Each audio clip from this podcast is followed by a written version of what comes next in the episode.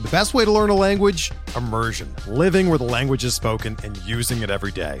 But if that's not in the cards this year, you can still learn a language the second best way, and that's with Babbel.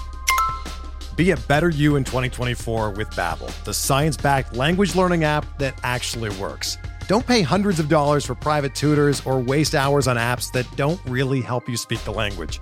Babbel's quick 10-minute lessons are handcrafted by over 200 language experts and help you start speaking a new language in as little as 3 weeks. Babbel's designed by real people for real conversations, and their tips and tools are approachable, accessible, rooted in real-life situations and delivered with conversation-based teaching so you're ready to practice what you've learned in the real world. Here's a special limited time deal for our listeners. Right now, get up to 60% off your Babbel subscription at babbel.com slash bluewire. That's 60% off at babbel.com slash bluewire, spelled B-A-B-B-E-L dot com slash bluewire. Rules and restrictions apply.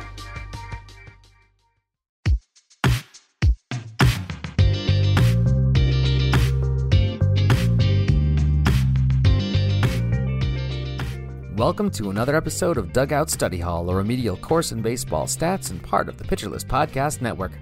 I'm your host and expert layman Matt Goodwin, joined as always by your fake baseball economist, Alexander Chase. Joining us for this installment is our very own Max Greenfield to help us talk about the anti victory lap, knowing when to admit you might have been wrong about a player, good or bad. We'll talk about numbers, we'll talk about players, we'll talk about how terribly the Colorado Rockies have been run for a while now all while trying to get an MLB team out there to hire Max immediately. Well, before we get to all that, Max, how you doing? I'm doing great. Thanks for having me on, guys. How's everybody doing? I'm going to throw that one over to Alex um, just to make sure he gets some airspace here early on. Um, I'm really upset that Taco Bell Cantina here in Columbia Heights in DC is not yet open here. Um, it is a crime and it should be rectified immediately uh, in the form of a Baja Blast margarita for me. Yeah, I you you mentioned that that's what you were you were trying to do here, and uh, seriously, uh, this is not a lie. Grabbed my phone, went to DoorDash, and then uh, talked myself into ordering Taco Bell delivery, and then immediately out of it as well. So uh, I appreciate uh, that roller coaster of emotions that you put me onto here tonight before we got a chance to talk baseball. Uh, what did you wind up settling on, Alex? Um, I'm uh, currently enjoying some and pizza at DC local acceptable pizza chain. I love the tagline "acceptable." Acceptable. That is that That's should key- be on that's all of their keyword there. advertisements. Keyword there is acceptable, as if as if somehow the the unacceptable pizza, like what what is? Uh, we're, I'm gonna go on a tangent if I get too deep into what's unacceptable pizza. Please do. I, I'm gonna actually say I don't think unacceptable pizza exists. I mean, even like bagel bites are are okay, right? Yeah, It's just I, I guess it's eat a bagel managing expectations. I eat a bagel right right now. Yeah, Yeah, you, no. you'd have yeah. You, Yeah. You'd you'd take a bagel bite uh, over a lot of other things. I think uh, bad pizza is still pizza, um, but it's not Taco Bell Cantina. no. Yeah, yeah. So, um, All right, that's something to look uh, forward to.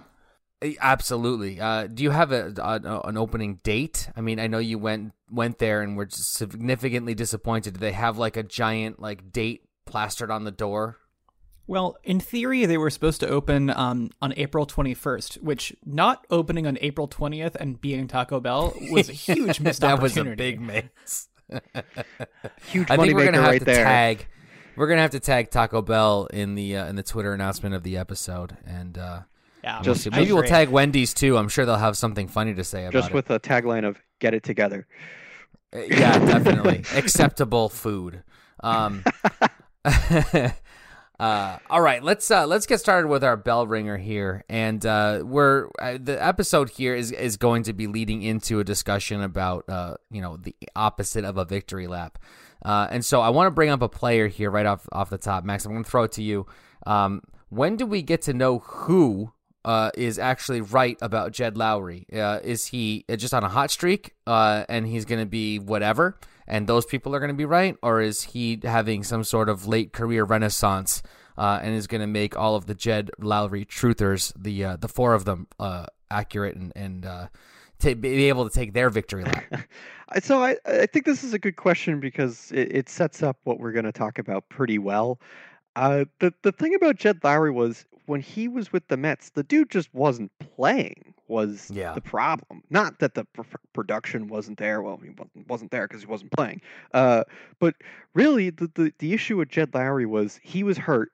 And he told the Nets, uh, the Mets basically like, I can't really run on my knee. But the Will Wilpons, right, according to that report, were just like, you got to play, right? We're paying you this money, you got to play. And he's like, I Mm, physically can't, right? And so the that wisdom of the will. yeah, the- yeah, what a smart group they are. Uh, Wilpon wisdom. Yeah. So uh, they like that just kept extending out the injury, is what it seemed like. Is that he kept trying to play through it, it just wasn't working, and thus he just kept getting hurt. I never really doubted that the ability was gonna go away, right? Like he could, he hit fine for the A's. There was no sign while he was with the A's that he was gonna like massively fall off or anything, right? right. you know, right. He, you know, his final season in Oakland, he had an 11.5% walk rate and an 18.8% strikeout rate. That's pretty good. Like, that's a pretty good Yeah, sign of yeah. sustainable success, right? Now, open the year, he's at 9.2% walk rate, 14.9% stri- strikeout rate. Again, that's that's pretty on par with what you would expect from like an aging Jed Lowrie. Like if you had told Yeah, me yeah. that based off of his 2018 that that would be what he was doing in his next fully healthy season, I would have told you, oh, he's having a pretty good night 2019. They'd be like, well, actually, actually, it's 2021. I'd be like, Yeah, oh, right, right. well, what happened? Pay Uh, no attention to 2020. yeah. So, so you know, in you know, in all honesty, like. I don't think it's anything against like people who are doubting Jed Lowrie. Like if you're a Mets fan, I get it. Like I 100% understand why you like not want to hear that Jed Lowrie is doing well because, you know, he didn't play Yep. for you. But this Yep. isn't really like too surprising for me. I always thought he was a good hitter. I always thought he was a solid player and he's just proving that hey, if you can work the strike zone just a little bit, right, you should age fine as a hitter. Mhm. Yeah, I think that's a really good kind of like point to pick up from for like any other dudes that we're like expecting to get old soon, which is most people, honestly. Uh, Yeah. They all do eventually. um, you know, I mean, Max, between us, we're we're gonna hit a combined thirty-seven years old eventually. Yeah. Oh my Um, goodness. you guys stop talking now. That's true. Um, um, you know, so I, I feel like if you have to pick like out of the barrel of people to have late career renaissances, like Jed Lowrie types aren't the worst bet at the end of the day, right? No. Um, they're they're really nice. at some point, it's it's something other than um, you know, hit ball really hard. So you know, people like me who like to dream of being good at like beer league softball. You know, we can look up to guys like Jed. Uh, so you know, I, I'm happy for him. Yeah. At the end of the day, really. Agreed. Like, and the other thing too about Jed Lowrie, as as we you know as we talk about plate discipline, is like so important. You know, he for his career, his O swing percentage on Fangraphs is twenty four point five. Like, that's pretty good. Yeah. like that that should show that as he gets older, he should be fine. He just didn't play, so people are like so shocked that he's starting off well. And it's not like yes, he's starting off really well. He's got like a one thirty weighted runs created plus. I think his slash line, if I remember correctly. Yeah, it's 278, 345, 468. Like, that's really good. Obviously, right now, that's like really good because, you know, offense is just really down. Uh, Yeah. But, yeah, yeah, whole other thing. yeah. Uh, but, yeah, I mean, if you again, if you had told me like in hit in 2020 or 2021 that Jed Lowrie would be hitting, you know, close to 280 with near a 350 on base percentage, I would have told you, yeah, that sounds about right. Like, yeah, yeah. I could have totally seen. I that mean, coming. he I, as I, and everybody knows, I'm a Red Sox fan. Um, and and watching Jed when he was younger play, he's not the kind of player that you see that much anymore. I, at least I don't think I, he's he's a, a bat on ball kind of guy. So it's not shocking to me that a healthy Jed Lowrie, even at 37 years old, would be able to do that. Um, I think you make a fantastic point that when when you're pushing somebody to play through an injury, um, it, you know, combined with age, it's easy for the wrong narrative to take control there, um, and that then changes our expectations moving forward. Yeah, it, it's it's all. It, we're only having this conversation because he just didn't play, right? Like that's that's the honest to god truth. There was nothing in the underlying metrics or anything that said he would randomly fall off. Yeah, There was- right, right, There right. was nothing really there. It's just he just didn't play, so people are like, "Oh, he can still play." Because when you're 37, that happens. Like people question yeah, if yeah. you can still play. Yep. I am uh, constantly checking my phone though because I kind of expect an alert that he's gone on the IL while we're recording this. Of course, that's Um, good. That's so what's going to happen. There is still plenty of time for And Nelson Jed Cruz to just hit find a his triple way today, onto by the the injured way. list.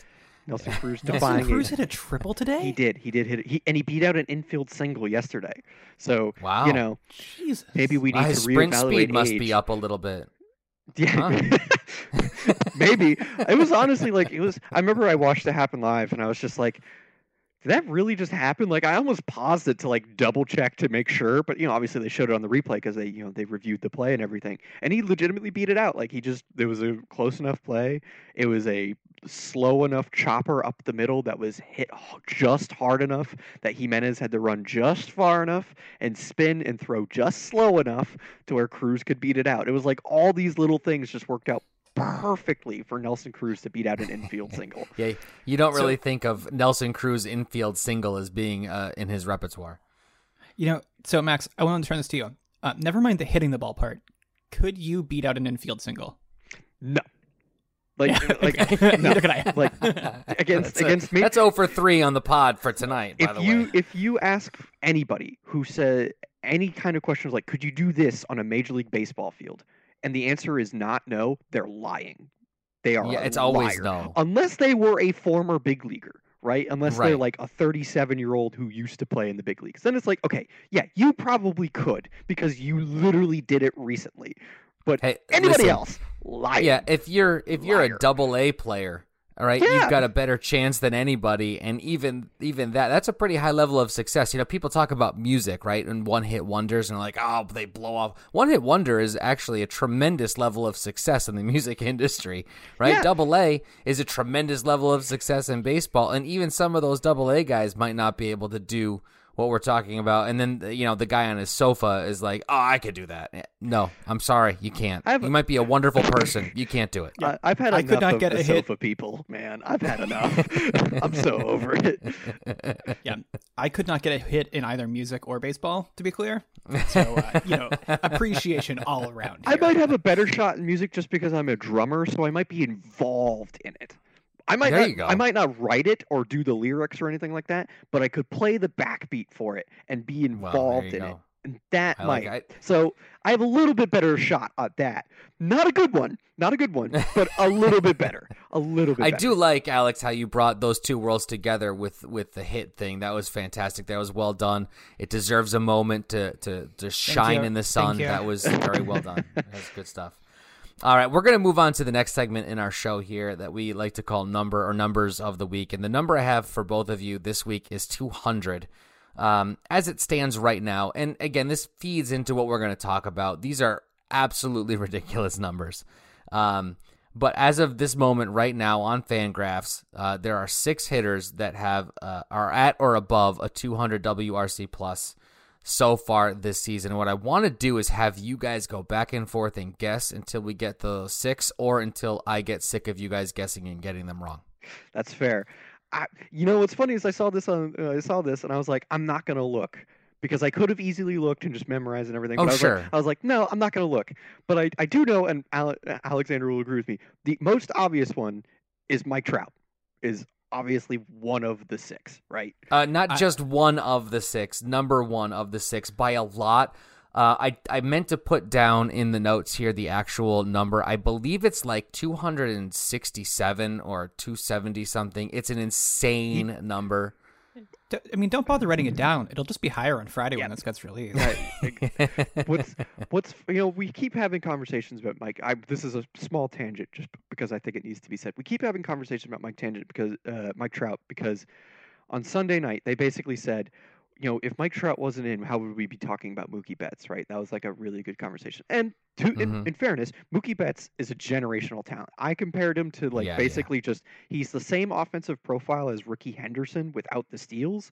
But like similar defensive ability. They're he's basic. Another person said he's modern day Roberto Clemente, and I agree with that. Like those are basically what he is. Like you're watching. And, and if he, to be fair, if he played in those eras, he probably would be those guys in the same ways as well. Exactly. Like he, he's just a product of today's era, but he's 100% one of the best baseball players ever at this point in time. Mhm. Like he's going to go assuming he stays healthy, he's going to be a top 30, a top 25 player all time. Every one of these words, Max, is hitting me right in my heart. By the way, I'm, I'm I'm just, so sorry. You're right, I'm so sorry. and I'm, I'm tolerating this because you're accurate, but, But it hurts. I'm I'm Alex Verdugo is really good. Did you hear? yeah, Verdugo is really good, but it doesn't justify is, trading Mookie yeah. Betts. Uh, anyway, it never will. But anyway, he might be moving a ten win player. You know, In over the- listen, I like Verdugo, In some but- timeline, there that's true. so maybe unfair to this one. Verdugo to have to try, try and shoulder that burden. Anyway, that's a that's a whole other uh, uh, podcast, worms, let yeah. alone topic. Yeah. But Mike cannot Trout, fathom how many listeners we just lost. Mike Trout is the best player in baseball, and he's going to be, at most likely, a top five player all time. And the comparisons to just anybody to him just need to stop. Like it's not, yeah. it's not fair. It's not fair to Mookie Betts. It's not fair to Ronald Acuna Jr. It's not fair to Juan Soto. It's not fair to anybody. Like it's just stop. Like you're just doing a disservice to everybody. And it's not like a oh this is a sabermetric nerd kind of thing. Go ahead. okay, so now let's find five other guys to compare him to under the Yeah, same let's, find, let's find five yeah, other guys let's to literally do no, no. So this honestly, the exercise isn't about comparing to, to Mike Trout. I will tell you though that he's like got thirty or forty points on the next on Which the next the guy, point. even this early in The the point. season, which is insane. It's just absolutely insane. Soto last year had had like a two oh seven for the year, something in that neighborhood, Yeah, which is 204, I off the think. charts. Um, and and I think to your point, at any given time, Mike Trout might not be number one on these leaderboards, but he's he's the Always number near the one guy for being close to that that element. right? Always. Or just wait. It's it's yeah, Yeah, right. exactly. Just wait. What's the what's the old phrase? When Mike Trout is at the top of the war leader, that's when you know it's legit, right? That's when you know That's, it's yeah, that's when the season started. yeah, that basically. Um, it, All right, so who was number so two? Max got Max got number one. Alex, and a deserved tangent there. Um, I Oh, yeah, I'm gonna definitely. go with yeah. I'm gonna go with the guy who's currently number one in the MLB in home runs at Rhys Hoskins. Uh, that is a, a swing and a miss. That is swing. So Ooh. I, I didn't really mean- fully flesh out how we're gonna play this Rhys game. Hoskins, of course. Uh, so Swing and miss. Sacramento guy. So we can just bounce back and forth. You could get another All right, turn Max. until you get No, no, no, somebody. no. I think I think we should we should bounce back and forth and see who gets more of the top Yeah, six here. yeah. Acuna, is he still there? He is. He's number I an three. obvious he one. is Yeah. Yeah. number three. Yep. Okay. So this is two Um, zip max. Uh, Corey Seager. A great guess, but also not on the top six. It's a, it is going to get decidedly more difficult here. There's Yeah. one name that might be like, oh yeah, yeah, that makes sense, and then there's probably three that. I mean, I mean, you guys are both like in it, and you you're you're numbers driven and, and math driven, and so you might surprise you don't me. have to but- flatter us. We we're can not. be We're not. Well, That's pump- the Pump the point. brakes here. We're not that smart. Uh, at I least don't know. the myself- Yankees are reading your stuff, Max. I mean, that's pretty good. Yeah, yeah. That's Uh, pretty awesome. It is. Uh, it was, it was very big. I was very surprised by that. Um, I want to say there's no way because he doesn't, he isn't walking enough. But I'm still gonna throw it out there. Is Shohei on there? No, I love Ooh. that guess though. I, I Damn. like I am absolutely in love with that guess. I'm putting a heart around it and like signing my name with its last with its initials. That's a great guess, but no, not top six. I, I let you guess that because I didn't want to have to bear the shame of him not being top. He, d- he isn't. Six year? He isn't walking much this year, so that's really gonna like hurt. He has Why seven home walk when you can run to first Yeah, base? why walk when you're hitting the ball out of the ballpark, right? So yeah, yeah. right. Okay. You can jog. All right. So I'm, I'm gonna I'm gonna give another one. Um, JD Martinez. yes, and Yeah. Alex is on the board. Yep, JD Martinez is number two actually at this point. Oh, okay. I knew Yep. he was That makes well, not that well. JD, I mean JD Yep. Martinez is arguably the second best hitter in baseball. So you just know. a little, a short little recap. Off the board, that's- we have we have Mike Trout, JD Martinez, and Ronald Acuna. Two to Max, one to Alex. and that's the top um, three. So the next three guys. That's the are- top three. Ooh, ooh, ooh. It gets weird. I'm telling you, it gets weird. It gets weird. Harper, No, he's got to be just under though, right? Because he was. you at, know, I he was at uh, let me see. I have the 195 the leaderboard here. Uh, you're gonna be very surprised. No, No, he. Oh wait, wait, wait. Because Let it's me all in make sure I'm sorted properly here. That's important. Oh, you're right. He went off in Colorado, so that's all. Uh, no, no, you're right. You're right. He's eight. You're totally right. Oh. Bryce Harper is number eight. Damn. He is at. Let's see. I just got to scroll here. He's at 186, which is a, a phenomenal number. yeah, he was but at he was at 190. He was at 191, and then he went off in Coors, and then I think he like took you know went had like an over game or something in there, and so his winter runs Yeah. for yeah, one like, game six is all the difference at this stage, yeah, and- right? I And, mean, and in Coors, it's gonna like kill you if you're not doing well. Yeah, yeah. No, you could you could have a three for four day in Coors and have your WRC plus go down. I'm sure. um, let's see. So, all right, let's see. I I'm like completely reliant on like a home run leaders by position tweet that I saw the other day. Um, and I honestly could not tell you who's actually good at baseball right now because uh, the answer is everybody. Yes. Um, and nobody. um, goodness. Uh, Tatis. nope.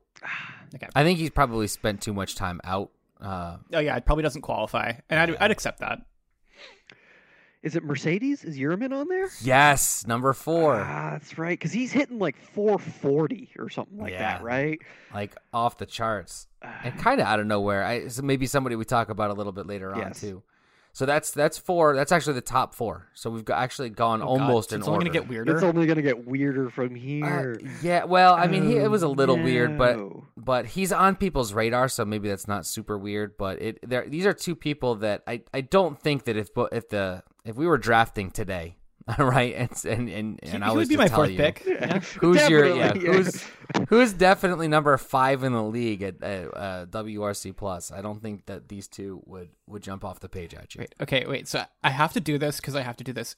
Is Jed Lowrie above 200 in Man, WRC boy, plus? it would make me happy if he was after our discussion, but no. I'm, I'm Is making that your my actual guess. final answer? Yes, guess I, I, I will forfeit that guess. You'll just for forfeit bringing that, up. guess. All right. Well, so far it's Max three, Alex one. So I guess one more guess, Max, and you seal Yeah. the deal here.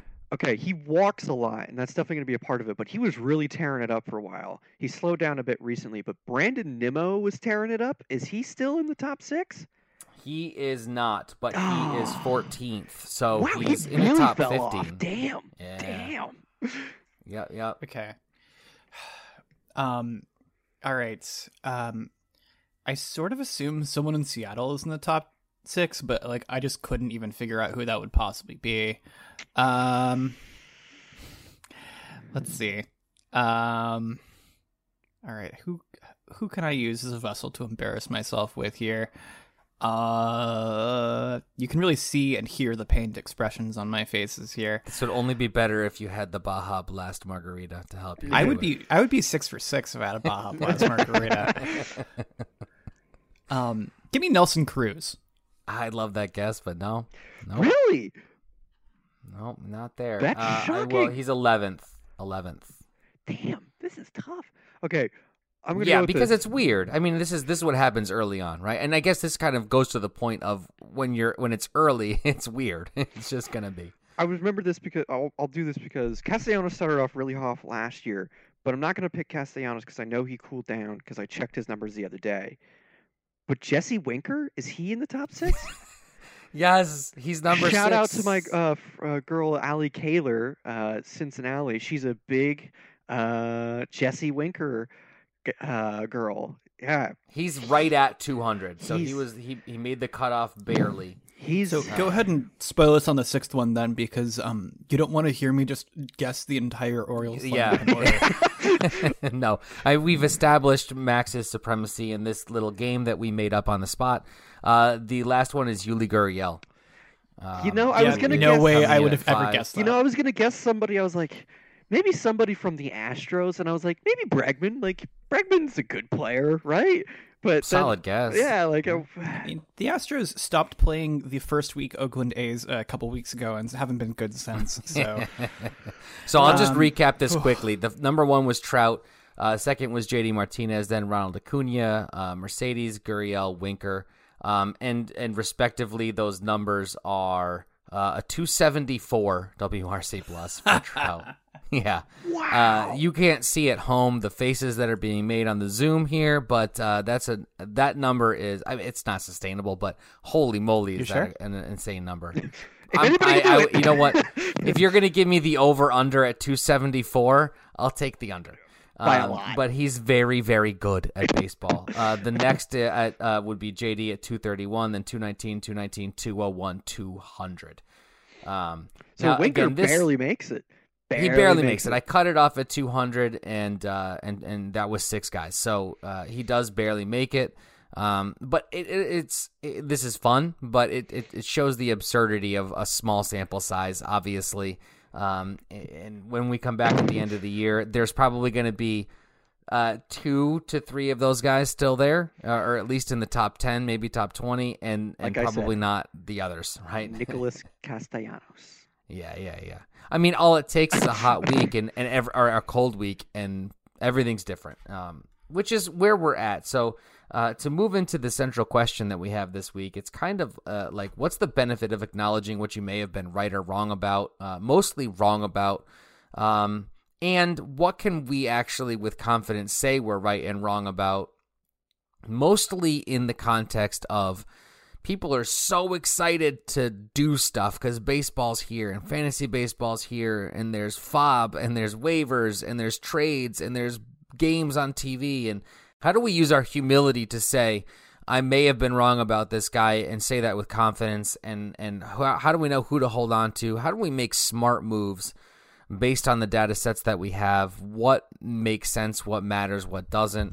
Um, but mostly like like kind of the the anti what doesn't? the the anti victory lap. I think a lot of people like to go out, uh, whether it's on social media or or wherever, and say clearly, you know, they they planted their flag early. I was right. I was right. I was right. Let's do the opposite. Let's let's go with somebody that we had planted our flags in, and by we I mean you. Um, and uh, and maybe it's not working out, and and whether or not you think that that's honestly. I was wrong about this player, or whether that's we just need a little bit more time to see what's really going to happen. Um, so I, I guess I'll throw that out to either of you who wants to jump in. I think uh, maybe we could talk in the general and then bring it to the players. We could start with a player if you really want to do that. It, it doesn't really matter, but I So- think that this is a, a fun discussion to have, but an important one for people trying to make good decisions. So I want to go ahead and shame myself first, um, because the guy I want to bring up had another very not great night. I really was a day game today. That's Kenta Maeda. Um, and I'm going to bring up kind of like him for a couple of reasons. Um, I feel like Kenta Maeda did a lot of things exceptionally well last year. He struck out a lot of dudes. He created really weak contact to a lot of dudes. And that's a really good recipe for like general success. You only have to be good at one of those things. and he was good at both last year. And he's been good at neither this year. Um, I also really liked him for some other strategic reasons. He's a guy who can throw the entire kitchen speak or kitchen sink with good spin rates on top of that. You know, so you get a nice sink floating at you towards the batter's box, and somehow it, it's called a strike instead of just hitting you in the head. Um, so you know, like I- was really hoping the guys who can work efficiently and offer a lot of different things might be the sort of guys that get relied on to go deep into games. And they're like the outlier for a little while. You know, maybe you get a fake IL stint where they get a day off, but like I was thinking, might is it. This guy who looks so good. He got unleashed last year. And then suddenly he and everyone else in the Minnesota organization kind of just fell off a cliff this year. Um, you know, their bullpen has just looked like hot garbage. Um, it's just been I don't know. Did did they were like their did their sticky stuff guy like get laid off? I'm not really sure what's happening there. Yeah, Um, that's a good and it's, question. it's a weird storm of like it's getting to the point where i'm gonna have to start actually grappling with um some of like the reality of that. Uh you can you can call anyone uh you know like a small sample um like bad luck loser whatever you want for a couple games. We're getting close to the point where i'm have to be upset about kenta maeda. So the things that you know i like to bring him up for you know like the very first things that are going to start to be like the red flags um you know for any guy like things like you know I, I traded Stephen Strasburg because of bad fastball velocity in spring training. Those things iron out pretty quick. Uh, player choices tend to iron out pretty quick, you know, because it's someone has chosen to do it, and it's not like your opponents for the most part. Uh, like you know, those sorts of things we can start to look for. And like with Maeda, like I haven't wanted to look. I want to be really straight up about that. I have not wanted to look because I'm just seeing the ERA on my fantasy teams. Yep. And so we're going to venture into that with a couple of our guys tonight, where I think we've been kind of like putting our hands over our eyes. And I just wanted to call that one out right a- ahead because I think he had like another like five inning, five earned run outing with like a bad whip. Uh, so uh, you know, I just felt like I had to say him first. Yeah, I'm, I'm quickly uh, just looking at his, you know, Fangraphs Yeah. page real quick. It's just everything is down. Yeah. I mean, Yeah. across the board. Yeah. Everything is down. Swinging strike rate down. CSW way down. Call strike rate down. Strikeouts down 13%. I mean, that's that's Uh, The walks aren't down. no. The walks the walks are the only walks are up. the walks are up by 1.7%, which actually like truth be told Yeah, really isn't that bad. huge, like that's but- that's pretty like year to year Yeah, no, variability. That's well within the variability. Uh it's just you know, looking at it more, it, it's just the command he's leaving stuff over the middle of the plate. Just That's what I was gonna ask. Is he is he in the zone more than he was last year so far? He is. Yeah. He's in the he's in the zone about six percent more, almost seven percent more actually. Mm, And, that's uh, a lot. Yeah, and that's because that's a choice for the most part. Yeah. Well, well, that, you might think like if you're out of the zone but successfully, so you're off and you're getting people to chase, um, then you don't have to go back into the zone later in the strike or, right, right in the count. But if your zone rate's up, that might be a choice, but that could be um, something that's like more along the lines of um, like you're being forced to be there, Is it a and and you is don't it a want to be in that stuff situation. thing? Is his stuff moving less while everybody else is moving more? Is it that the ball is moving more and so those pitches that were designed to be out of the zone are, are breaking into it? Do we have any any idea there? Um, well, you know, I can very quickly try and figure that out just by using the good old baseball savant, uh, everyone's favorite fantasy tool. To Alex loves the sliders. They're his favorite. Oh, I'm sure because they're my I, I favorite. like to get them with a little bit of buffalo sauce. Um, and they were Uh, and some I- fries. If- by the way, Mike Tauchman was traded today to the Giants for Wandy Peralta. So I've had to see both Mike Tauchman's Savant page and Wandy Peralta's Savant screenshot too much today, and I would very much like it to stop.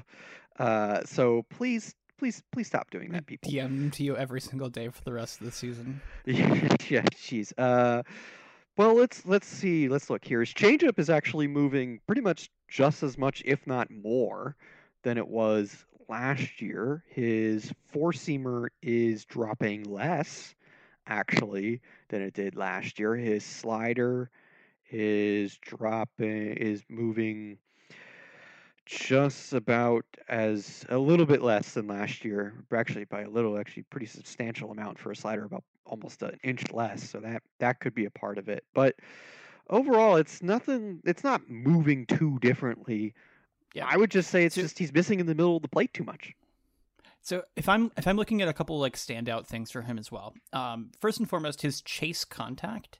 You know, um, the amount of contact he's Oh, getting when people do choose to up. swing. Yeah, way up, and that that doesn't feel like something that's like guaranteed to stay up. Yeah. That could be a little bit of luck, like a pitcher's or could not be.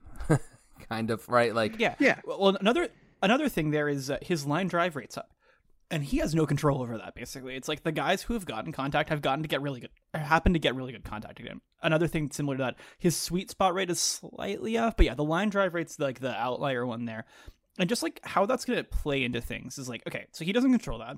It likely regresses, and it massively influences things like WOBA. Um, his WOBA and ex WOBA will be blind to that sort of thing. So it's likely that his ex WOBA would fall um, because this line drive rate will regress. And the reason you want to like square all that is ex WOBA is like how good should you have been, not go- not how good are you. right. Um, now, on top of that, he's also got a big gap between his WOBA and his ex WOBA. So am I scared? Uh, probably not that much. Do I think he's going to be a top 10 starting pitcher? Probably not, but I shouldn't have thought that to begin with. I just really liked him. Um, but yeah, I think he can rebound. But I just really also want to rebound, want him to rebound. So I, I called him out mostly as like, a, actually, you dig a little bit deeper, and he's like, it's not like he sucks, real bad. it's just it's but- it's a, it's a little bit of luck uh, the line drive thing expected statistics this year as we all know are a little a little fluky. They're Yeah. Oh yeah. They're all everything's fluky, right? with Yeah. the with the new ball. It's just freaking made, Manfred. yeah, it's just his made it That's my conclusion. yeah, it's just so tough to tell. You know, like we, I was looking at uh, Aaron Judge's numbers, and he's underperforming his xFOTO by like 40 points, and I'm like, he's probably underperforming just because that's who he is. He's always going to underperform. That's just the type of guy he is. um, but it's also sort of like, how much though? How much can we reasonably say people are over or underperforming? Well, that's kind of what? I was gonna. I was gonna put you guys on the spot here with Maeda and say now we've looked at his numbers, we we've dissected it. Are, are- is he a is he a, a sell or is he a buy low? Um, I, would, I mean, I would buy low just because I, I I'm required to say that I would buy low because I bought in already. You know, I joked about this in the PL Discord the other day with Ian Happ, who's likewise been really. You were talking to Ian some Happ in the things so. Discord. That's phenomenal. I wish. so um, um, you know someone's like yeah he's a great buy low candidate and it's like i can't buy him low i already have him everywhere and I, and that's that's the funnest part of all of this is, is we're talking today about all of the guys that we're refusing to drop because we bought in so hard already and that's kind of the goal here, right? is to talk about like yeah. when do we let go? When do we say like I need to acknowledge that maybe I was wrong about this and stop having Kenta Maeda kill my ratios on my team, or um, is it is it a you know a hold? Is it time to just kind of maybe skip a couple starts and see what happens? What's what's the action step here that we take with Kenta Maeda? eight starts. I come back to eight starts. By by start eight, if they're still struggling, I think it's a reasonable point where it's like it's okay to sell at that point. But because generally speaking, you know, guys have good first half, second half. I mean, Jack Flaherty back in 2019, right? You know, remember? hey, he's still good Yeah. it- uh, what was it? It was in like it was like late May, early June, right? He just flipped the switch and turned it on. And that can happen, but for the most part it doesn't. Like who you are in your first 8 starts is generally who you are for the rest of the season. Like there's you hit that window of like between start 8 and start 11, if you don't figure it out by then, you're just not figuring it out by the year. Right. Most of the time. Most Well, you're the time. usually how Now, far into a- a season by start eleven? A third? Yeah. A little more? You're yeah, we're you're definitely like hitting it's it's got to be what? June by then, Yeah. right? By start 11? late may depending Yeah, yeah depending, so like depending got on like schedule Sure. and stuff, right? Yeah, if you're going like every uh if you're going every 5 to 6 days, let's call it every 6 days you start, then yeah, that's like 48 days. If you're really if you're really booking it through the rotation, you're probably talking um, you know, late May. Uh, Yeah. is about like decision time for and the way that people like seasons who, like, start, I would say aren't just gonna be probably dropping add a week onto that, right? So Yeah, so Yeah. by Yeah, by yeah, yeah. June, if if if by June they're they're Yeah, the yeah. underlying, you know, if if Kenta Maeda is still sitting around a 20% strikeout rate, then it's probably time to like move on. yeah, right? yeah. It, it's then just- it's not a fluke. good. it's not a small sample size. It's kind of a new size. thing. It's just, yeah, it's just what's happening. Um, the other thing uh, with with pitchers that's so tough is sometimes early in the season they're learning. They're you know in spring training we hear about they're learning a new pitch. They're adding a third pitch, right? You know. Who we'll get into later, Tyler Glasnow. It was this year. Is like, oh, he's adding a slider. It's like, Yeah. is he really though? Is he really? The answer is yes, Yeah. he is. Uh, Spoiler alert. But uh, yeah. Uh, the so aliast has learned. so, but sometimes early in the season, guys are still trying to figure out those pitches, and so they're still throwing it more than they should be. Um, generally speaking, like today, Corey Kluber is pitching, and he's throwing a changeup a lot more today, is just based off of what I've seen, and he's seeing pretty Gray.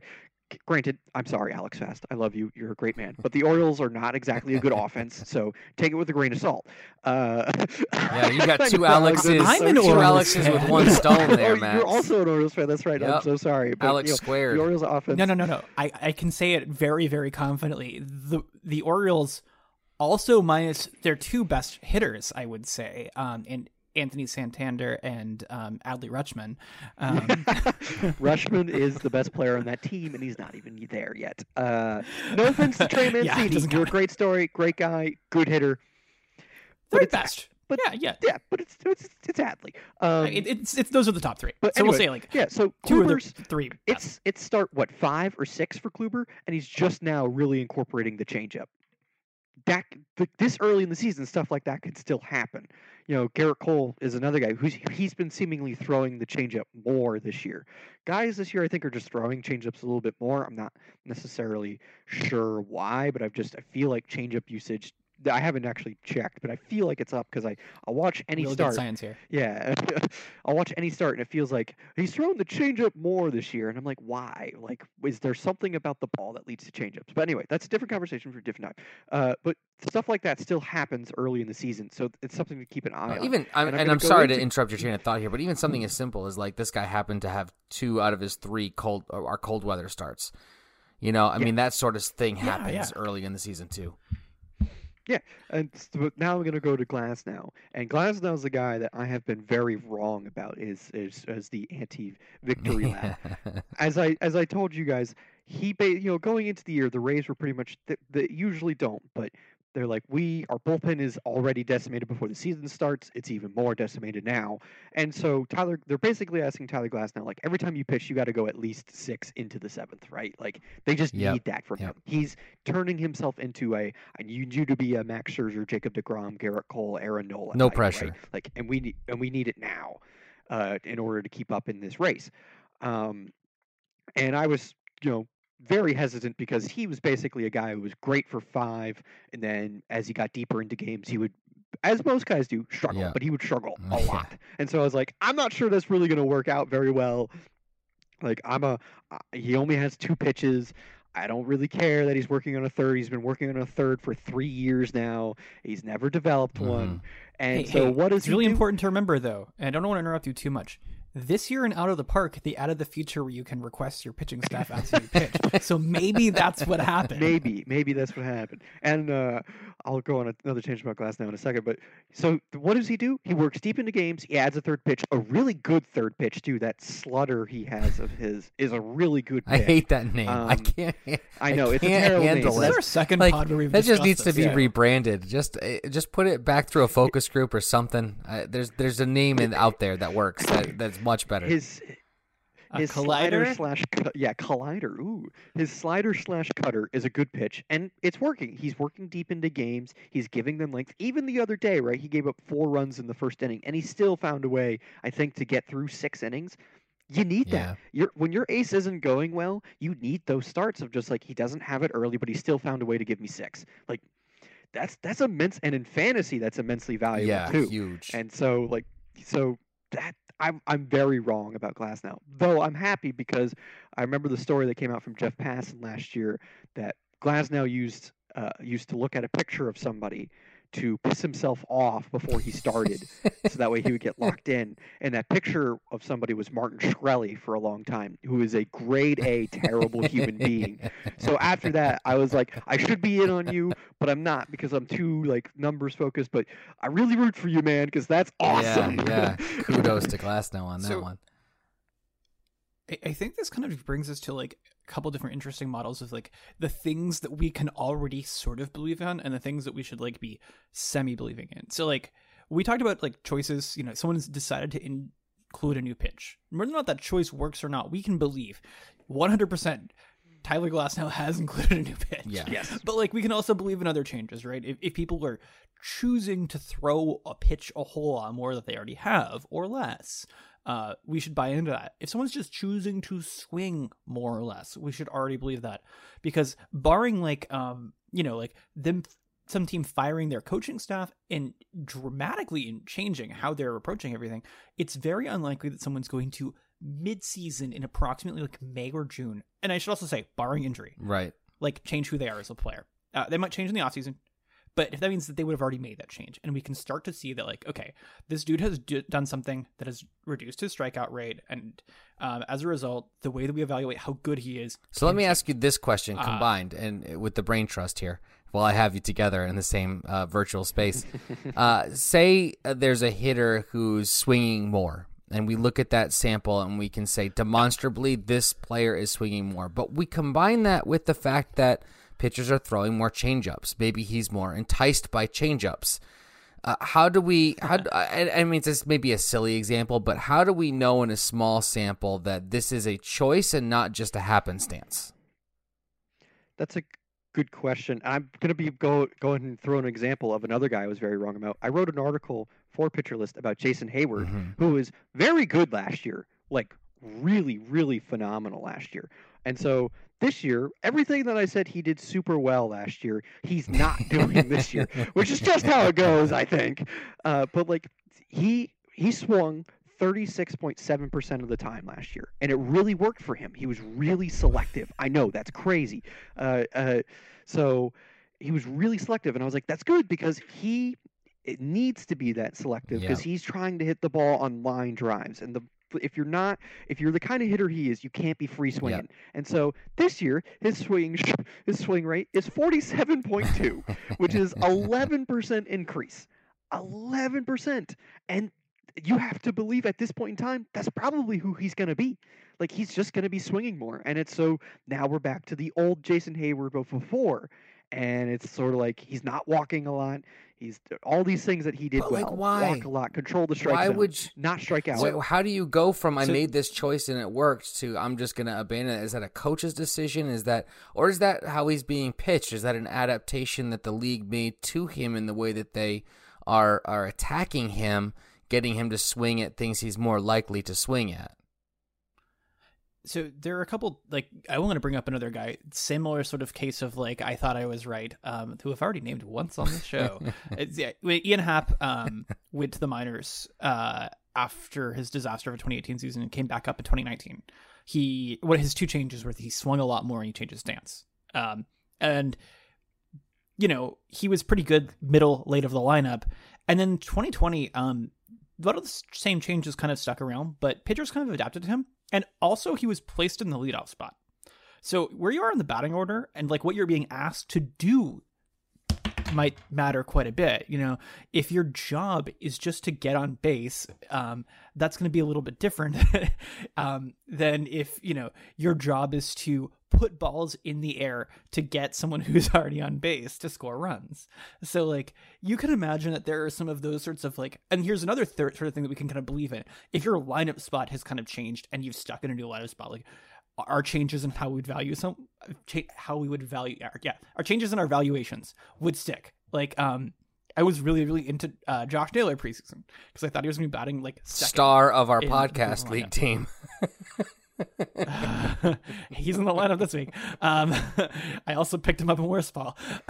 That's not, Uh, but you know, that's not great. no, no, no. but I thought he'd be batting second because he had a lot of like fundamentals that looked really good. Uh, his contact rate was really good. He was making hard contact frequently. You know, it's like that's a really good combination of things. And then this year, like both of those things it's kind of slipped. And also, he's batting sixth for a bad Yep. team.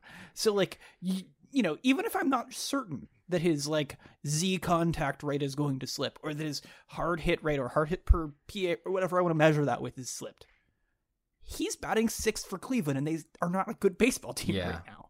At least not on the offensive end. yeah, you're not So, hard matter hitting what, rate like yourself rating yourself out of that uh bot, spot in the batting lineup, right? I, I think that's a, a very important distinction because we can get caught up in the numbers a lot, but there are some just fundamental baseball things like that that uh, are going to have a greater. It's like the gatekeeper to to your numbers being meaningful. Yeah, like you know, Kyle Tucker is still batting seventh, even against righties, a lot for uh, for the Astros. That's not helping his value. Um, and then there's some other guys where like I didn't buy a single share because I thought they were going to be batting seventh, and then Tony La Russa just completely screwed the White Sox. God. Um, so yeah, yeah. Uh, Luis Robert is like batting second pretty often for um for the White Sox these days. Well, he's on the IL That's- now. Uh, okay, yeah, that's fair. He had been, I should say. So like that that really upped like my per- my value of him. Just like even just because I thought like you know if he's gained the trust of this person who is very stubborn, that means Right, sure. and those are the sorts of stuff where we can already like just start to move people around on our internal. How many um fake dollars would I be willing to pay for this person right now? Uh, internal lead rewards. Yeah, I so I'm looking I'm looking at Jason Heyward of like why why he's swinging so much. He's seeing a lot more fastballs this year. His Mhm. which makes sense. Like Uh, he- Adjusting, adjusting back, right? yeah, it, it- he wasn't like he had, he had really good numbers against the fastballs last year, like really really good numbers. But they're just sort of like, okay, if you're going to be very patient, why don't we just throw you the most like impatient foolproof pitch? We'll just throw you a bunch of fastballs. And if I remember correctly, let's see, his yeah, the zone percentage is 52.1, which is the highest it's ever been. In Can you career. can He's you seeing- look at something just- while you're right there? Uh, and I, I know I'm putting you right on the spot, but could you look at the comparison between his first pitch strike percentage uh, so far this year and, and, and last year? I'm curious. uh, yeah, it's up by uh, 15%. yeah, there you go. I mean, that's a huge piece too. I mean, the your likelihood just of yeah, your likelihood of getting on base with with an 0 1 count goes down dramatically. Um, Yeah, and he, they're just attacking him with Yeah. fastballs and saying, "If you don't want to swing, we're just going to make you swing." And he's like, "Okay, I guess I have to adjust." And you know that's just not the way he can play. But if, if he's constantly falling behind 0-1, it's sort of like you're in a you're in an imperfect situation. well, I mean, the math You're is going bunch beat you in that in that situation. Yeah. It just is. Um, and and that's that's just baseball. That's the thing that's important. You know, you can look at all those numbers, but th- that's a really important element to understanding what Jason Heyward's season is going to look like. If the pitchers can keep that up and he is not going to be able to adjust to, I'm going to take this first pitch fastball and I'm going to take the single by, you know, dropping it uh, uh, over the infielder's head um, until they adjust back to me uh, and I can start doing the damage I was doing last year, then that, that changes everything simply because of, of, of a small change in the narrative uh, and, and what they're actually doing to attack him. And speaking of just like adjustments and stuff, that's why Yermin Mercedes is off to such a hot Mhm. start. Is hey, we had very little information Sure. on this guy, like like very little. I mean, publicly and just like internally, they didn't have a ton of data on the guy because he really hadn't played, you know, a ton in terms of at like a high level and playing. You know, he was always sort of like a good hitter at those levels, but they're just sort of like, yeah, we don't really know how long this is going to translate and whatnot. Um, and that's why Mercedes is sort of like this enigma for people of like how he's doing so well. And yeah, I, I'd like to put myself like, let's say you're like uh, someone who does like uh, player by player analytics for a team, or even if you're like at, at Codify, right, where it's your job to like figure out a game plan for how to attack Mike Trout. Uh, for one, oh well, uh, but like you know, if you're trying to come up with good data for like what the ideal sequence or just like locations to avoid and to go towards for, um, you know, uh, Abreu versus uh, Mercedes, like the the golf and data is really going to change just like what you do. And at some point, you just regress back to like league wide. This person bats from the side of the plate, and he's kind of a chunky boy, and we're going to throw these pitches. And we also don't think he's that good, so I guess we're going to throw these pitches, and then somehow he's eight for eight to start this year. And Well, you know what's going to happen is the league is going to adjust to him, and then the the, the proof is going to be in the point. pudding whether he can readjust to that adjustment, and that's where we're going to see whether exactly, he is exactly. good or whether he is just making the best of you know, eh, kind of making hay while the sun shines, so to speak. I don't want to be Yeah. the, the downer on it, but like I just don't see that happening. Yeah. Well, I mean, No what's the most likely outcome? I, I think if you're making decisions about your team, what's the most likely outcome is a pretty good rule of thumb. Um, and you're going to Yeah. be wrong sometimes, but you're probably going to be right more often. What's the most likely outcome? That Francisco Lindor forgot how to play baseball, or he made a move to New York and he needs a little bit of time to just get his bearings and is going to be awesome. I- I, think it's very easy to say which one is the more likely outcome. Same thing with with Yermin. I mean, I'm going to ride the hot hand on my teams where I snagged them for as long as it lasts, uh, but I certainly am not thinking I have the the uh, uh, AL MVP as a steal off the waiver wire this early in the season. Yeah, I mean, you're 100% right. I mean, I was just going to tell you, at some point, you're probably going to have to sell. Right. Uh, or drop. I mean, it, it- could very well just be that. It, it could. It Sell could get, to the Yeah. waiver wire. yes. Uh, but you know, speaking of Lindor, we as we were talking about, his line drive rate is almost cut in Right. half from last year.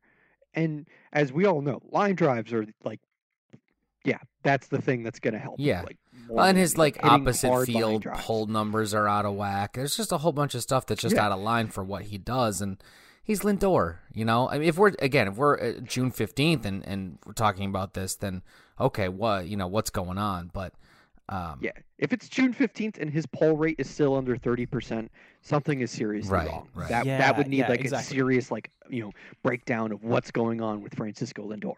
But it's Let me check. April 27th. right. So I'm not really Yeah. gonna do that. Yeah, we're too not even much at yet. May first. Did you check Savant for that one? Yeah. Uh, let me see here. I I don't watch games, guys. I only look at Savant. I don't, I don't even scroll. I just look at the numbers. sliders because that's what Alex told me to do. That's why you probably traded Mike uh, Tauchman, you idiot. yeah. Um, uh, but yeah, I mean, like th- th- all this stuff, as we're saying, it's sort of the biggest thing for hitters, a- a- as Alexander was talking about, approach and play discipline. yeah. Those are the only things that you really need to be paying attention to. Batted ball quality, sure. For certain guys, it's a good sign because if Aaron Judge and Giancarlo Stanton are still hitting the ball 120 miles an hour, you know they're going to Yeah, be fine, right. right? You know they're going to Yeah, be it's okay. like those max exit velocities. If you're hitting the ball as hard as you possibly can, like that can't be a read as a bad thing. You know, Yeah. if if a guy's able to crank a ball 120 miles an hour, then his shoulder's probably fine. Yeah. Yes. Um, and so, so, um, it- those things I'll, I'll believe that. but like again, Aaron Judge today, his home run was 116 miles an hour. Yeah. Right. I, I think you can probably say that he's okay. Then Giancarlo hit a ball 119 miles an hour. Again, I think you can probably say that he's okay. Shohei Ohtani's hitting a ball 119 miles an hour. Vladimir Guerrero, same thing. Like they're all hitting the ball really hard. Those are all good things. If all of a sudden, again, and max exit velocity isn't something you really necessarily need to pay attention to early in the year, like because guys can, you know, it could be August and somebody can all of a sudden pull out 118 out of their Yeah. you know, right. Right. Right. out of, right. out of nowhere, right? Like The, Javier the Baez bottom of their ball baseball cap. Yeah, like it just it just happens Sure. sometimes. Um, so but I mean, Vlad is is got know- that max exit velocity, and it's not going straight Yeah. into the ground uh, as much as it has Exactly. been. So yeah, yeah, it's it's for Yeah. for Vlad Jr. His his approach this year is different than any year he's ever been in the big leagues. It's just he's not. I believe he's still not striking out as much as he once was. Uh, he's taking a few more pitches, and the swings he's getting off, he's clearly trying to do damage in the air. Right. He's learning how to get the ball in the air more, and that's seeing great success. And those are the kind of things where you're like, okay, early in the year, that's something you can buy into, right? yeah. That's something that you can definitely buy into. Yeah. Approach and discipline. That's about Well, it. and if we like, I'm gonna sound like a total nerd here, and I hope that comes across correctly. You know, if we're looking at this from like a uh, like a stats point of view, it's like, okay, what do these things have in common that we can trust in? Well, it's like a player is making a decision, and we're getting to measure it a bajillion times. Like we can watch pretty closely what um, Vladito's doing way more often. But if you're only looking at like the number of barrels that's coming to, you just don't have any opportunities to figure out how many how good he is, right? So like I people can pretend that barrels are really cool and stuff like that a lot and they are over the season, but they are just meaningless relatively speaking early on. They take so long to become a part of any equation you're doing that should be like cared about because they are a factor of a lot of luck in terms of like um, launch angle, and they are a factor in terms of a lot of launch you faced and all this other stuff. So like they don't they and it takes a long time to get a Um, sample size that's worthwhile, right? Yeah. yeah, exactly. That exactly. That's the sort of thing. So it's like the things that are really rare. Uh, you know, it's like you wouldn't measure someone's like complete game percentage and care about it. Probably wouldn't even care about Right. someone's quality start rate and care about it. So you should feel about the same way about barrels early on in the season. Now, hard hit rate ish things, like hard hit per PA for pitchers, will probably become pretty stable based off the research I've done the past couple of years. Uh, here, um, pretty early May actually. It only takes about eight. Yeah, I got about eight starts. Um, so yeah, here in uh here in uh, late May or so, I, I'm sure I'll have something written up about here are the guys who look good according to those sorts of stats.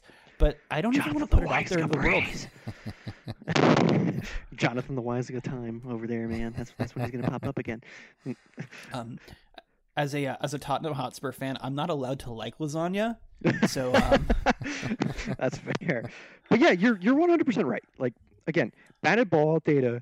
It takes time. Like we just need to see. You know, even with even with uh, uh, called strikes plus, plus whiffs. You know, from from our very own Alex Fast and Nick Pollack, right? That they say it takes eight starts, Yeah. right? That's why I always come back to eight starts, Yeah. late May. That's always your target. Yep. If things are Yeah. still bad by then, that's worrisome. Until then, you know, and the team, you know, even for if you're listening to this as a fan, as a team, the team I'm repping currently on my shirt that I worked for for a very short bit, they went 19 and 31 in the first part of 2019, and then they won the World Series. Everyone just needs to like sort of slow down, relax. Things are gonna be okay. I promise. yeah, I yeah. promise Things normalize. be There's a reason okay. why that's a term in statistics. Uh, you know, it happens. Also, by the way, max exit velocity for pitchers, who cares? Why is that even a thing? It's Oh, just a one- one on bad pitch ruins your max Why? EV for Who a year. Yeah, Who that's insane. cares? That's so dumb. Anyway, um, all right, so just had to say Max, we're gonna move on to uh, another segment. We have two at the end that we do. We've got time t- for one, so I'm gonna give you the opportunity to pick which topic we move move to.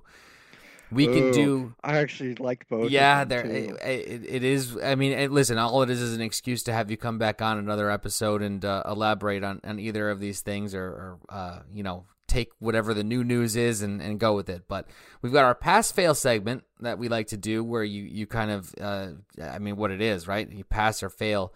The uh, the idea of a seven inning no hitter that are not no hitters, the no no hitter. I saw somebody call it on Twitter. I thought that was pretty good. Um, or off Not the same as a yes hitter. yeah, the clear. double negative. um, and uh, and the other, That's what Patrick the, uh, Corbin's doing. yeah, the uh, the other uh, segment that we like to do is called off the books, where we just kind of look at a story, and this is about the Rockies GM job opening. I'm going to be honest, I, uh, I this got my attention because. Uh, it's a front office job, and uh, I, I mean, I think it's a, a crying shame that nobody scooped you up yet. So, um, I appreciate Uh, that. I'm gonna I'm gonna pick the British one just because I want to spend a couple minutes talking about how awful of a job Jeff Bridich did. If you're a Colorado's Rockies fan, I saw somewhere saying that he might run for a Congress spot out of Colorado.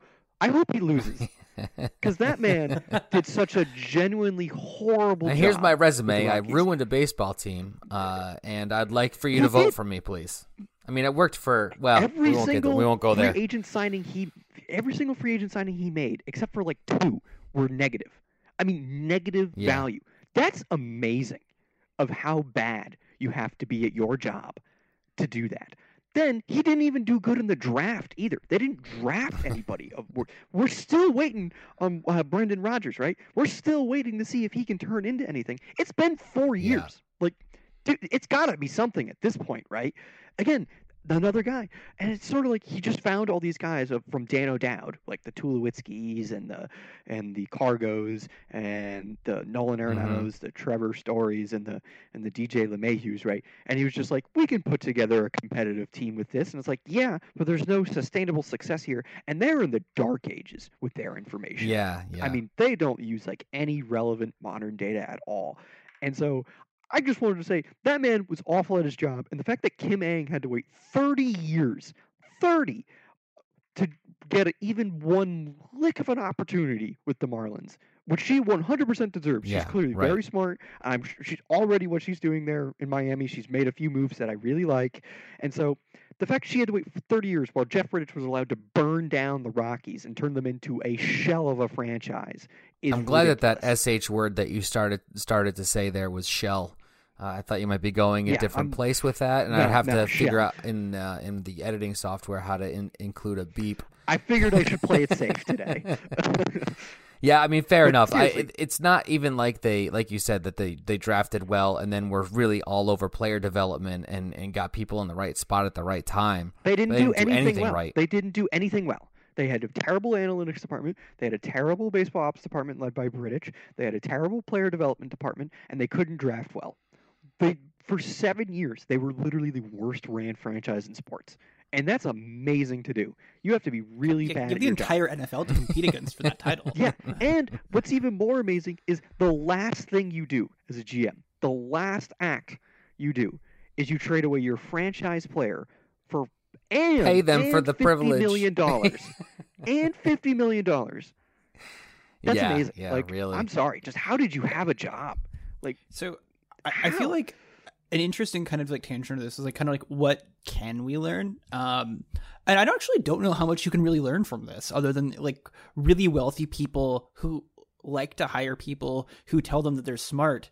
Um, are probably going to own bad baseball and football and hockey and basketball and soccer franchises.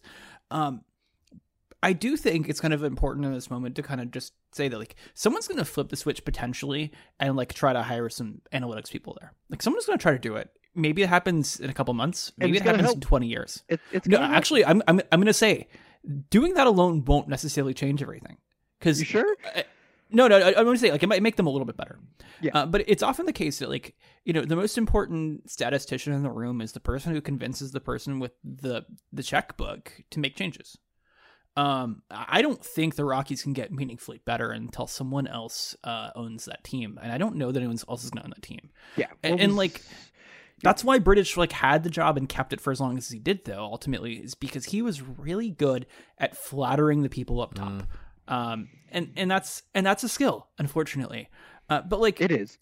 yeah, like uh, there are also a lot of other teams who have hired someone with analytics somewhere in their title that are still bad.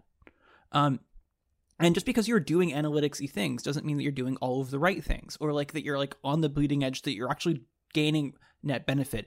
If you're playing catch up, um, and you become 29th instead of 30th in the league, you're still not all that great. So I think it's kind of important to note here that like there's a lot that has to be done to make that team relevant. Um, Andrew Perpetua, who does a lot of smart things in baseball and used to work for the Mets, likes to regularly complain on Twitter about how like he thinks that there's no way that anyone could ever succeed in Colorado for like just purely park related things unless they played like 30 consecutive game homestands just because like the things they have to do as batters and pitchers there to regularly adjust to playing in two different planets Yeah. basically like it's it's incredible uh, but you can note then and i think this is kind of like a nice little like uh, dagger to end on is that like the players have been asking for them to help with that for a long time. Charlie Blackmon put together like a hitting program that players were doing that seemingly helped starting in 2019 to help them adjust from uh, home to road back and forth. And he got no support from their front office from their analytics from their anybody.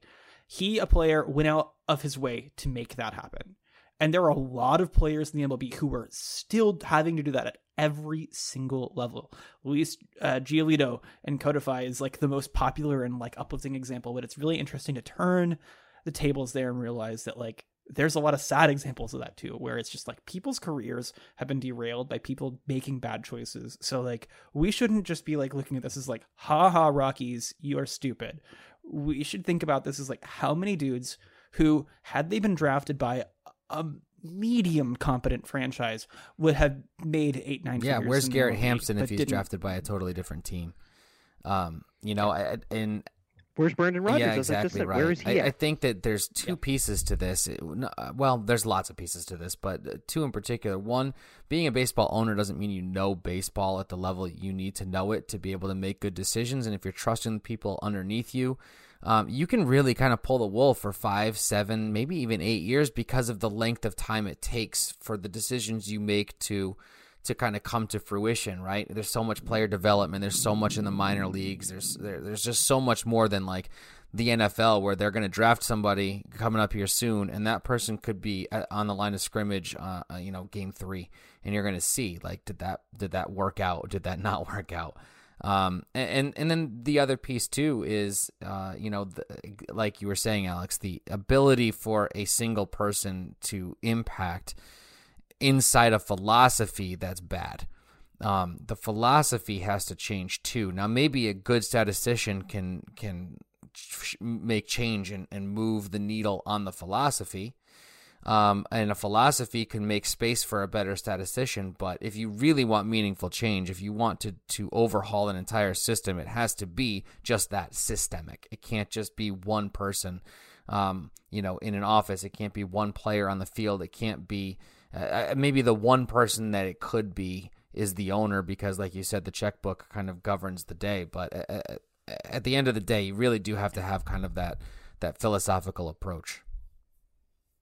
I, will say there's one really horrendous lurking variable in professional sports right now, and that's if your um if you if your team is uh owned by someone who inherited all of their money from someone else, uh, chances are your team sucks.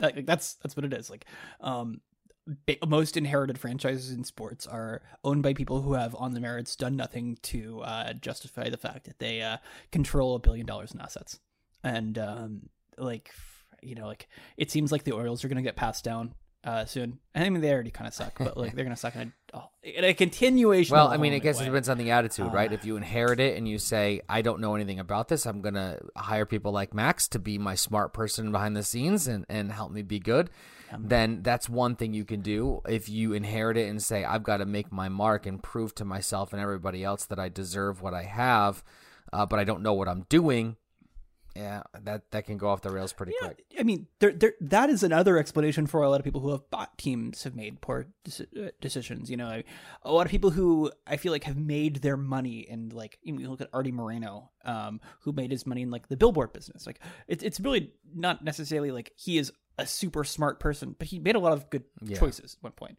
And now almost all of his wealth is wrapped up in the Los Angeles Angels. He doesn't want to spend a whole lot of his remaining wealth, and uh, he's Wow. made Also, a lot of bad being smart at business and being Like- smart at baseball are not always the same thing. And being smart at the business of baseball doesn't necessarily mean you're good at putting a field, a team on the field that's fun to watch. There's there's just so many pieces to this, and I, I uh, maybe it's my ignorance to other sports, but I feel like baseball is the most susceptible to it in terms of, of a lot of how really works. old Yeah. franchises uh, tend to make for a lot of really old owners who tend to make for a lot of kids who have inherited Sure. baseball teams. It's happened a lot less in basketball. One, because a lot of those people have cashed in on their assets, like quintupling in value, but also because it's just a younger Yeah. league. Um, and everyone's stupid in football, so nobody stands out. Well, football Uh, also has so, you different know, that- structures too that were put in place on purpose to um, early on, and maybe to to the benefit of the owners versus the players, and that's again another whole discussion in terms of management versus versus players and salaries and all of that. But the the structures behind the scenes and the business of each individual sport are differently complex. And I, I feel and again it may be that i'm ignorant to this but i feel like baseball is is maybe got the most moving parts the the longest span between draft and, and on the field the most robust farm system the, the there's the most variables. Um anyway we we do have to bring our episode here unfortunately to an end. Um max thank you so you much. end on a lighter note, uh, Vladimir Guerrero Jr. has three home runs. Oh tonight. my goodness! Well, I mean, listen, in the in the the theme of things, uh, there were a lot of people arguing about him early on in in the season as to you know his draft position, and uh, I saw both sides. Man, I, it- like he just seemed like he was primed for the breakout. Somebody who was that good doesn't just stop being good at baseball. But I totally get people who are like, I drafted him two years in a row. He's supposed to have broken out. He didn't. I'm not touching him this year at that ADP. It sure seems like he's he's paying dividends for the people who invested. Yeah, definitely. Um, Hey, Max, who has he hit those home runs off of? Don't make me say it. two two of them were off Scherzer. Well, he had a grand Listen, sometimes you got to tip, sometimes you got to tip your cap. That's not good for my fantasy teams that are loaded with Max Scherzer. So that that uh, that Yeah. ruined my night. Thanks, Max. Um, uh, I'm no, sorry. No, it, it's okay. It's not your fault. You're just the middleman. Um, anyway, before we we uh, depart here and and uh, go our separate ways for the evening, number one, you got to come back real soon. Uh, this is fascinating stuff, and, and honestly, I think it's really good to help people at home uh, be empowered to make good decisions on their own, which is really our ultimate goal here. Uh, not to talk ourselves out of a job here, but hopefully, what we're doing is is teaching people how to not need us quite as much. And by us, I mean you guys, because I don't get baseball the way you do, you guys do either with the numbers. Um, You're giving you're giving us way too much credit. Nah, listen, I think credit. I think it's normal for you to get it the way you get it, and so you don't think it's a big deal, but it really is. And and the nice thing about it is being able to speak to it in uh, easily digestible pieces to help people understand and, and be better at understanding the game and fantasy. So again, thanks so much for coming on. Before we let you go, please do uh, pump your stuff, talk about what you're working on, and most importantly, let people know where they can find you. Yeah, so you can follow me on Twitter at GreenfieldMax18. Do that at your own bearing. There's a lot of tweets that are mainly just making fun of Yankee fans outside of the fantasy tweets. It's like fan. It's, it's like I tweet about fantasy baseball specific players, you know, teams and stuff, and then I just make fun of Yankee fans. That's that's basically I'm all in. my Twitter feed is, uh, which which is fine in my book. Um, then uh, I had an article come out today that's basically about some of the stuff we were talking about of sort of bridging the gap between you know the metrics and the fans and how the most common fan probably doesn't understand this stuff and what can we do what can baseball do to move forward about like just making the a more educated fan base because a more educated fan base is a better fan Yeah, base. Yeah, absolutely. And uh, just and also like just how we should enjoy the game, right? You know, people can enjoy the game in different ways and stuff, right? But you know, being more educated is a better fan base. And then on Friday, I have a week article come out every Friday, and on Friday I'm doing one about Eduardo Rodriguez, who I'm excited to do one on because a I, a he's a great story. I mean, just a phenomenal story what he's coming back from, and b the Red Sox really need him to pitch well until Chris Sale gets Yeah. back. So as if he if he can if he can pitch well, then the Red Sox will be closer to the team that they're playing like. However, I haven't done a full deep dive into it yet. Speaking But, of uh, things I- you were I was wrong about before the season started. My goodness, I thought the Red Sox were playing basically not to lose 90 to 100 games. Completely disagree. I thought they were going to compete for a playoff spot. I really did. I really you win. believed in that roster. I, I, I, I said JD Martinez is not that bad. Rafael Devers Yeah. is not that bad. I just Nathan thought the pitching was going to let them down, and they didn't have the. It's I, I just feel like after you've had a bad season, you come back, you don't have pitchers keeping you in the game. It's hard mentally to stay like I uh, ready to compete at that level. Um, but I was wrong, dead Yeah, I really believed in Eovaldi. I really believed in Eovaldi, and I thought if Erod was anything close to his 2019 production, which it seems like he is, then they would be fine until Chris Sale got back. They're not. They're better than what I thought they would be. I don't think that lasts, Yeah, right. No. unfortunately. Uh, So I, but- I'd like to remind both of you really quickly that the rest of the AL East is much worse at pitching than the uh, the Red Sox have been. Yeah, right now. yeah, that's true. maybe so The- far. the- Probably helping. probably helps is that the the second best pitching staff has basically only gotten consistent starts from two people, and one of them has been much better than the other, and is also the second best pitcher in the sport. So that that really helps. Yeah. Yeah, Yep, that's exactly who he was talking about. Big. I I don't know how John, good John Means really is, but he works blazingly fast, and I love that. Because when I worked at SIS, I think I did four or five John Mean starts in the year, and they were all under two and a half hours. And I was like, this man is my best friend. like he is my. By the way, if you work in baseball, the length of game really Ah, yeah. matters to you. Yep. Like really, really matters because by that point you're hitting on hour nine, hour ten of the day, right? And so when you see, and I'm gonna go on a quick little story here to end it, and I think this is a good way to end it.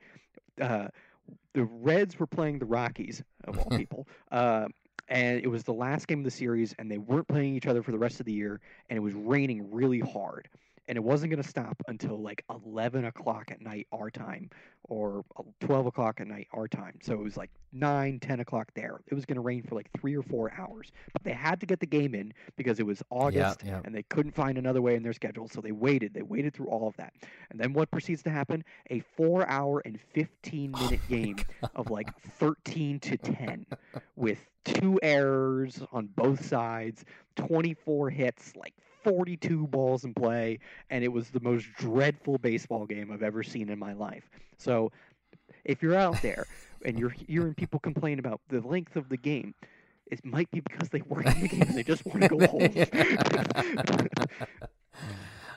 Well, thank you, Max, for making sure this uh, podcast ran long so that we couldn't go home to our families. Yeah, this is so this is now a new this is a new record. Max. We brought you on for our longest podcast of uh, of our existence thus far. Um, but uh, and and lucky episode number thirteen. So it's all coming together for us. It's all coming together. Um, all right. Well, again, thank you, Max, so much. We'll catch you uh, soon. Uh, make sure everybody at home is checking out his stuff. Um, it's on the uh, the Yankees bulletin board. It should be on yours for sure. Um, and before we go, Alex, could you just go ahead and let the people know where they can find us? Well, they can find you on Twitter at the corked Matt. I'm on Twitter at chase underscore rate. And most importantly, you can find our podcast on Twitter at Dugout Study Hall, where you can send us some questions. Please be sure to subscribe to the Pitcher List podcast feed if you haven't done that already. Leave us a good review if you can be so kind. And if you're not already, please consider becoming a PL Plus member so that you can harass us on the PL Discord. And that's it for me. All right. Well, thanks for listening, everybody, and we'll catch you next time.